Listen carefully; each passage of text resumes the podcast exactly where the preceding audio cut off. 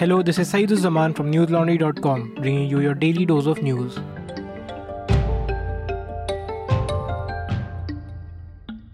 Today is Monday, the 14th of August. The Supreme Court on Monday decided to hear petitions against the Bihar government's caste survey on Friday. The petitions claim that the survey was an attempt by the Nitish Kumar government to usurp the centre's powers, The Hindu reported. A plea filed by NGO Ek Soch Ek Prayas along with other pleas filed challenging a Patna High Court order has been listed on 18th of August by a bench of Justices Sanjeev Khanna and SVN Bhatti. The petitioners, backed by a battery of attorneys led by veteran advocate Mukul Rohatgi, appeared before a bench headed by Justice Sanjeev Khanna, urging the court to postpone the implementation of the Patna High Court ruling, allowing the state government to proceed with the survey. The bench stated that any prohibitory action by the court at this point would amount to an indirect stay without hearing the state government's side. On 7th of August, the Supreme Court had refused to stay the High Court's judgment authorizing a caste survey, deferring the hearing on petitions contesting it until 14th of August. Between 7th and 21st of January, Bihar had conducted the first round of the survey. The second round was scheduled to begin on 15th of April. The state cabinet had approved the all party request for a caste based survey which included gathering data on households' socio-economic status in June last year. A unanimous resolution in support of a caste based survey had previously been approved by the Bihar Legislative Assembly as well. At least 22 people have been killed today in landslides triggered due to heavy rainfall in Himachal Pradesh, Solan, Shimla, and Hamirpur districts, PTI reported. Chief Minister Sukhwinder Sukhu in a tweet said that rescue operations are underway to clear the debris. According to officials, seven people were killed in Jadon village after two houses were washed away in a cloudburst on Sunday in Solan district.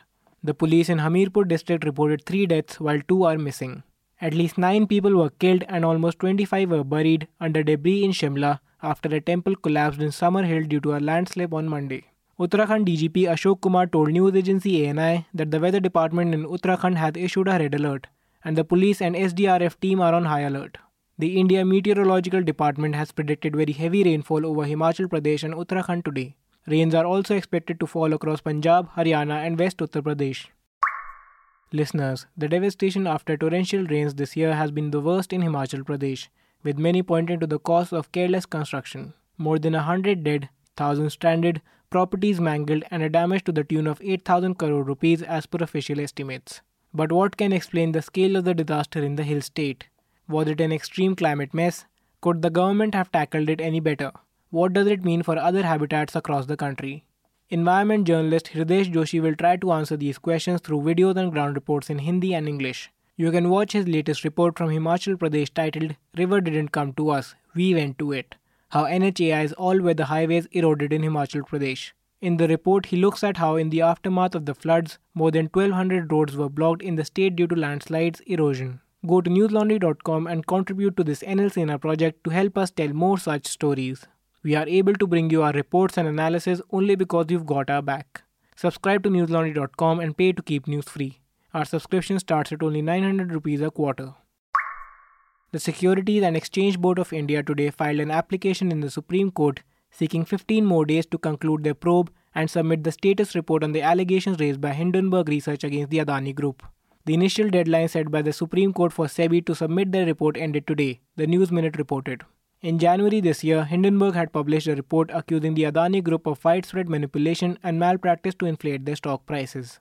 Responding to these allegations, the Adani Group, in a 413 page response, likened the damning allegations made by the Hindenburg to a calculated attack on India, its institutions, and a growth story, saying the allegations were nothing but a lie. Amid outrage, SEBI, India's market regulator, said that they were increasing scrutiny of all deals carried out by billionaire Gautam Adani's company over the past one year. In its application to the Supreme Court on Monday, the SEBI informed that an interim report regarding the issue has been prepared based on the currently available material. They also said that they had sought information from foreign agencies and regulators as well regarding the allegations raised by the short seller firm. The SEBI informed the court that after evaluating the information, they will decide on the course of action.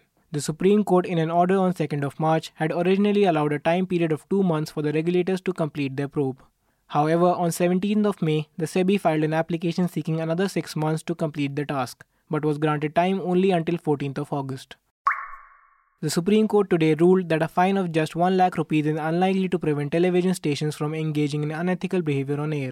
The Supreme Court also said that penalties should ideally be greater than the profits made by the media outlets from a show, The Hindu reported.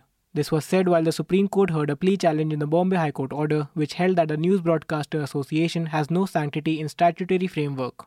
The court gave notice to the National Broadcasters and Digital Association, an independent electronic media watchdog, the Centre, and other defendants for strengthening the framework of regulations. A bench led by Chief Justice of India D.Y. Chandrachud observed that 1 lakh rupee fine was set in 2008 and had not been revised since. Senior advocate Arvind P. Datar, who spoke for the NBDA alongside attorney Nisha Bhambani, stated that he will discuss with Justice A.K. Sikri, the current NBDA chairperson, and former NBDA head Justice R.V. Ravindran on how to give its regulations some bite. The Centre's Solicitor General Tushar Mehta stated that the NBDA was simply one of the regulating organizations. Mehta stated that the court need to intervene in order to establish comprehensive regulatory rules on ethical conduct on air. Mehta stated that with the intervention of the Delhi High Court, Press officers were established some time ago to inform the media on a regular basis in order to minimize undue sensationalism. Ukraine condemned provocative Russian actions today and urged for decisive international countermeasures, a day after Moscow said that one of its warships fired warning shots at a cargo ship in the Black Sea. On 13th of August, a Russian warship fired warning shots at a cargo ship heading north in the southern Black Sea. It marked Russia's first use of force against merchant vessels beyond Ukraine since withdrawing from a UN brokered grain pact the previous month. Reuters reported. Russia has stated it will treat any ships approaching Ukrainian ports as potential military boats after abandoning a UN brokered arrangement last month.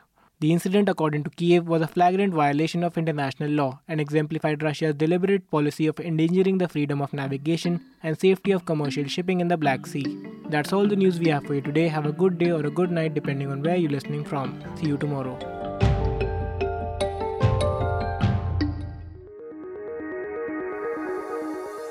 News Laundry is possible because of our paying subscribers.